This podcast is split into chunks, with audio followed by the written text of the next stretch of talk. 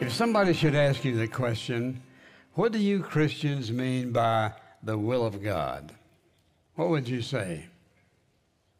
How would you answer that question? They deserve an answer.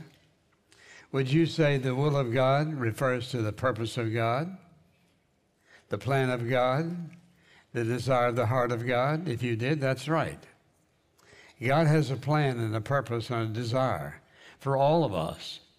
And oftentimes people never think about the fact that God has a personal interest in them.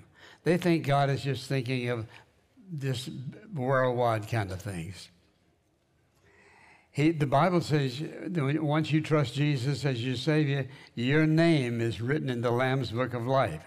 So when you think about your relationship to God, and we talk about the will of God, we're talking about His purpose, His plan, his desire for your life. That is, God didn't ignore you when you were born. His purpose, His plan, His desire for your life. And I wonder when is the last time you ever stopped to think, now, Lord, where am I in your plan? Where am I in your purpose? Where am I in your will for my life? And what I want us to think about in this message is can we be sure can we be sure of God's will and purpose and plan for our life? And when I think about that, I think about uh, what he says in the uh, 40th Psalm in the 8th verse I delight to do your will, O my God. Your law is written in my heart. And I think about the people who sit in church week after week, go to all kind of churches, never think about the fact of what's God's plan? Not not just what's what am I to do today? What's what, what does God want me to do in this particular situation? But what, what's His plan? What's His purpose? What's He trying to accomplish in my life? Did God just put you here just to exist for a while and then call you home? No. He has a purpose, a plan, and a will for your life. The question is, can we be sure? And the answer is certainly we can. And when I think about that, I think about the people who go through difficulty, hardship, suffering, pain, all kinds of things, and they have a right to ask, Well, God, if you have a will for my life, how does all this fit into your will? Well, when you and I are walking in the will of God, whatever He allows is for our good. That's hard to take sometimes, but it is true. And so when we talk about the whole question of can we be sure, yes, we can be sure. So I want to talk about several categories of, of God's will. Now, we've talked about this before. So, here are the categories about God's will. The first one is this the predestined will of God is his sovereign control. This is what he's going to do, what he's going to accomplish, and nobody can stop it. His sovereign will, his predestined will, his moral will for our life.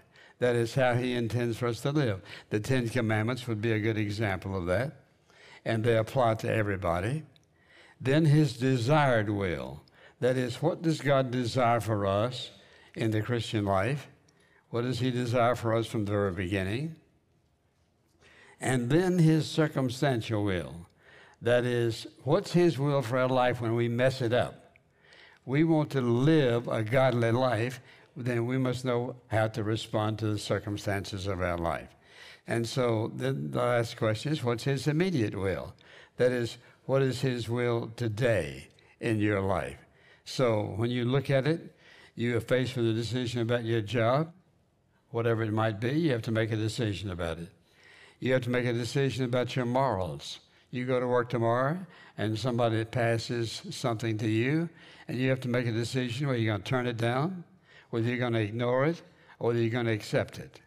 You have to make a decision, for example, of how you relate to money Uh, uh, what, what happened yesterday or tomorrow. In other words, every aspect of our life is going to be scrutinized by the will of God. Because remember this, He's already chosen the best route. You say, well, but I didn't become a Christian until I was 40. That's okay. But the next 40 or 50 or 60, what about His will for that? And remember this that God, knowing us perfectly, knows how we came into the world, what our advantages were, what our disadvantages were, what our opportunities were, what our parents knew, how they knew to raise us and not raise us. All of that is a part of God's wisdom and knowledge and His grace and goodness and mercy in working in our hearts throughout our life. But what is the will of God for our life today? His purpose and plan. So I want to give you a number of uh, statements that'll help you confirm in your own mind and heart this is or this is not the will of God. So, a test to confirm God's will. Here's the first question Is this decision consistent with or in agreement with the Word of God? Is this decision you're making, is it in agreement with the Word of God? And you and I can think of a lot of things that are not in agreement with the Word of God that people practice. This is a part of confirming His will for your life. And then is it a wise decision? And you say, well, how can I tell whether it's a wise decision or not? Here's how you tell. Listen carefully. You ask yourself the question, what are the consequences? If I do thus and so, what will the consequences be? Not what I'd like for them to be, what will they be? There are always consequences to our decisions, whether we plan it or not, whether we like it or not, there are consequences that are unavoidable. And this is why we should teach our children and grandchildren early in life that there are consequences to, to your decisions. You, you, you can't make decisions without some consequence. It may be a good consequence, certainly we'd hope so, maybe not. But it depends upon your motive, depends upon your relationship to God. Because watch this, think about this. You're living out the will of God or out of the will of God every moment of your life you're awake. You can lie in the bed on Sunday morning and not come to church. What's the will of God? His will is that you be somewhere worshiping Him. And so we're either in His will or out of His will. So, what are the circumstances? Things that we need to consider in our life because your life is affecting somebody else's life. No one in here is living in a capsule. You are affecting, in some degree, to, in some way, somebody else's life. They watch you, they hear you, they watch how you dress, they see how you act, how you respond.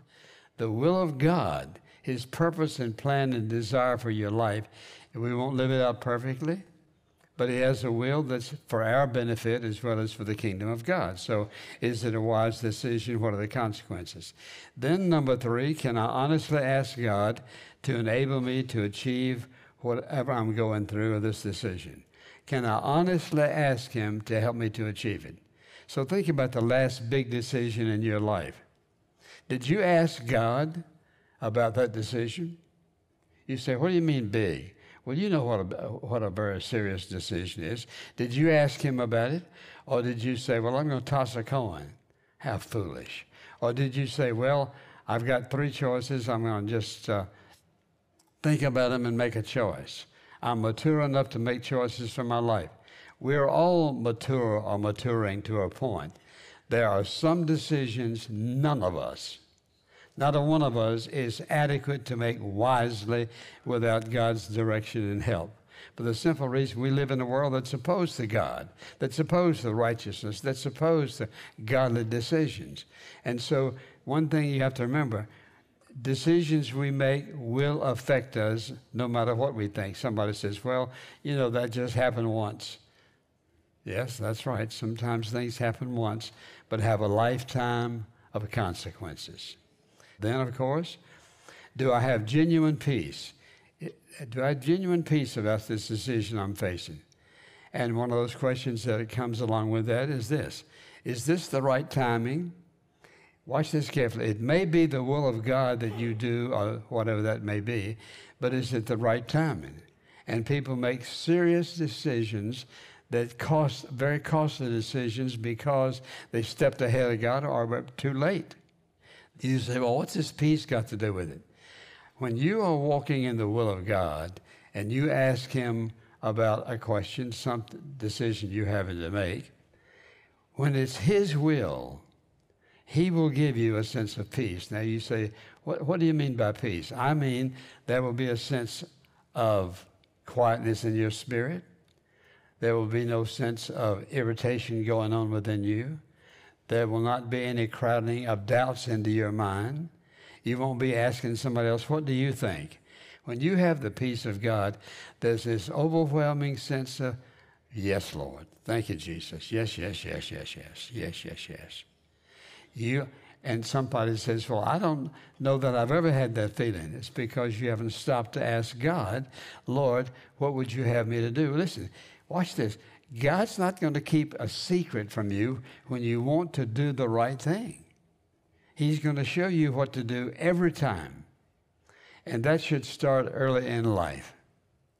And sometimes the less opportunities we have in life, early in life, the more it drives us to God. And you know, I grew up with no father. And so it drove me to God very early in my life after I got saved when I was 12. And I learned enough right after I was saved to know that prayer was the secret to everything. And so I learned to listen to God very early. And how did I learn to listen? Not listening. That's where you that's one way you learn to listen, is not listening. And so what happens? You suffer the consequences. And if you're wise, it won't take you long to realize it's always wise to listen to God. He's willing to speak to your heart whether you're 12 or 112. Very important. And God will give us peace when that's exactly what we need. And then you have to ask yourself the question is this consistent with the way God works? In other words, with the way He worked in the scriptures uh, through different characters in the Bible. Uh, can, can I do this and know that I have His approval? Listen, if it's consistent with the will of God, it'll be consistent with the Word of God. So if you're in the process of making a decision, and you should teach your children very, very early in life that when they're making the decision, before they make a decision, ask God about it. You say, well, what, what does a 12 year old kid know about asking God? I can tell you. I believe anybody who genuinely wants to know the will of God for their life, God will show them that if you're living in sin and distant from Him, that's a whole different question. What He's going to show you is you need to get right with Him. But the question is, is this consistent with what God says? You say, well, how will I know that? You turn to the Word of God. You say, well, I don't know where to turn. I'll tell you what I learned. I had my mother's big Bible and had a big index. If I wanted to know something about anything, I'd get her Bible, turn to the index, and see if I found a word that had to do with what I was dealing with. You can find something about any subject. And so the question is is it consistent with what God says? And you can find out. And people say, well, you know what? I think this is okay. Well, is that what God said? No. And sometimes the Word of God is so explicit, this is absolutely sin. And people say, well, I've prayed about it and I think it's okay. So, sometimes I think people are afraid to open the Word of God because what it will do, it will expose your life. It will expose your life. If, you, if you're being obedient to God, yes, you, you'll know it. If you're being disobedient to God, He will lead you to the verses that warn you not to partake in a particular area of your life. Then, of course, does this fit who I am as a follower of Jesus Christ? And that should settle a lot of things. Does this action fit who I am as a follower of Jesus? Not as a church member, not as somebody who claims to be a Christian, but as a follower of Jesus. That is, born again, claim to be saved by the grace of God, want to do His will. Does this fit that? Does this, does this fit who I am as a follower of Jesus Christ. For example, does my language fit that? Does my dress fit that? Does my responses fit that? Do my actions fit that? That is, does it fit? When you obey the Lord Jesus Christ, what's going to happen is this your actions are going to fit who you claim to be. So, people who know you as a follower of Jesus, as a Christian, would they say of you, well, their conversation fits that? Certainly, she dresses like that. Certainly, uh, he treats people like that. That is, in other words, it's real simple. Here's what he says. The question is, how do I act? What do I say? How do I respond? How do I dress? Since I'm a follower of Jesus, does this really and truly fit who I am? Then, of course, another question Does this act fit God's overall plan for my life? For example, let's say you got saved and you want to be baptized, and you ask a question, it's a simple one. Uh, should I get baptized? Well, what does the Word of God say? Sure, you should. So, not a question about that. But then there's those decisions like in your office, they're having a big party, and you know they're going to drink and carouse and whatever it might be. And do you have to ask God, shall I go or not? You shouldn't have to ask Him because it is an atmosphere you don't fit in. It's an atmosphere that you're not comfortable in. It's an atmosphere that doesn't fit who you claim to be and who you are. And so if I'm walking in the will of God, things are going to fit. If I'm not walking in His will, they're not going to fit. And so I, a mother told me some time ago, she said, my daughter was getting ready to leave, and when I saw what she was wearing, I told her, there's no way you're getting out of this house. Which was a wise woman, because what she was saying is, you don't dress that way because that's not who you are. That doesn't fit who you are. And so there's no inconsistencies in the will of God. So you ask yourself the question, well, Lord, does what I do fit who I claim to be? In your family, where you work, or in school, or whatever it might be? Does your action, your conversation, your conduct fit who you claim to be? So ask yourself that question. There should be consistency. Here's who I say I am, here's how I act. But if here's what I say I am, and this is the way I act, probably the greatest hindrance to the Christian life is Christians acting other than who they say they are. Our testimony, our witness, our influence. You teach your children and your grandchildren how they are to respond to situations and circumstances. Is that the way you act? And then, of course, will this decision honor God? If you make a decision, can you say, that it's in keeping with the Word of God, that I can make this decision, and when I get on my knees or when you pray before you go to bed at night, you don't have any of this ruffling, scuffling going on in your heart because you obeyed Him. Listen carefully.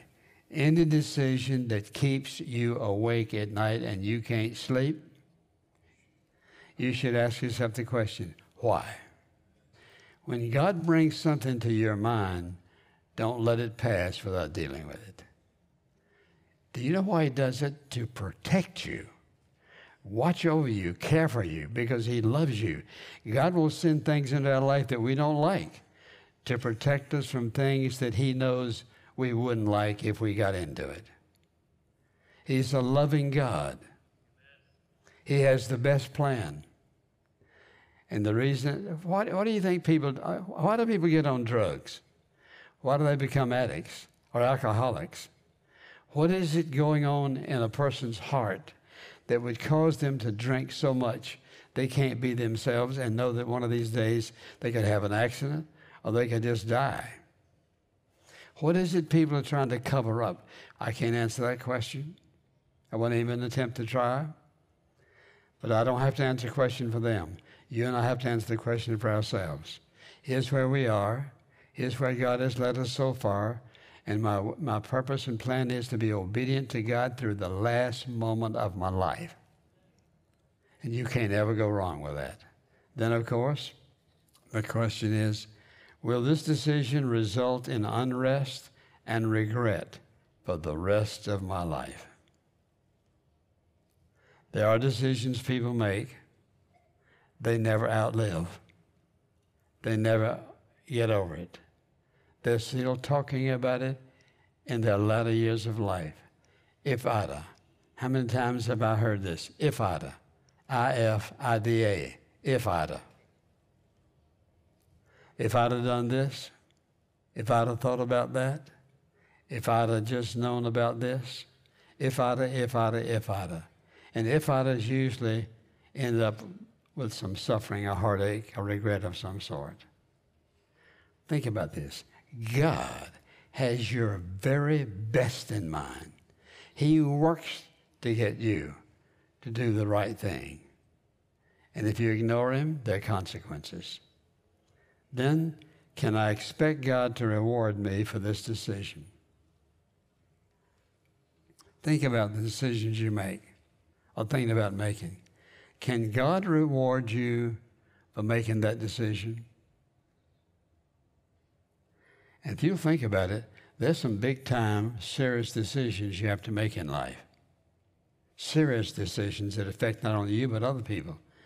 So you ask yourself the question Can I expect God to reward me for treating her or him this way, or doing this or that, or going here or there, or participating in this thing? Can I expect God to bless me, reward me as a result of that?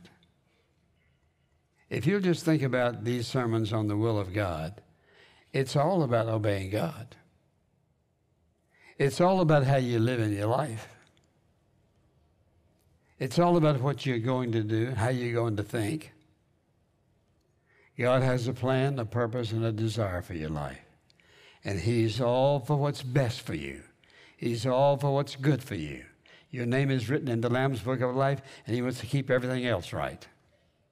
And you and I have to decide am I going to trust Him with my life? Watch this. Think about this for a moment. You trusted Him with your eternity. You were born again. Your name is written in the Lamb's Book of Life. And you said, God, I'm trusting you that when I die, I'm going to be in heaven with you.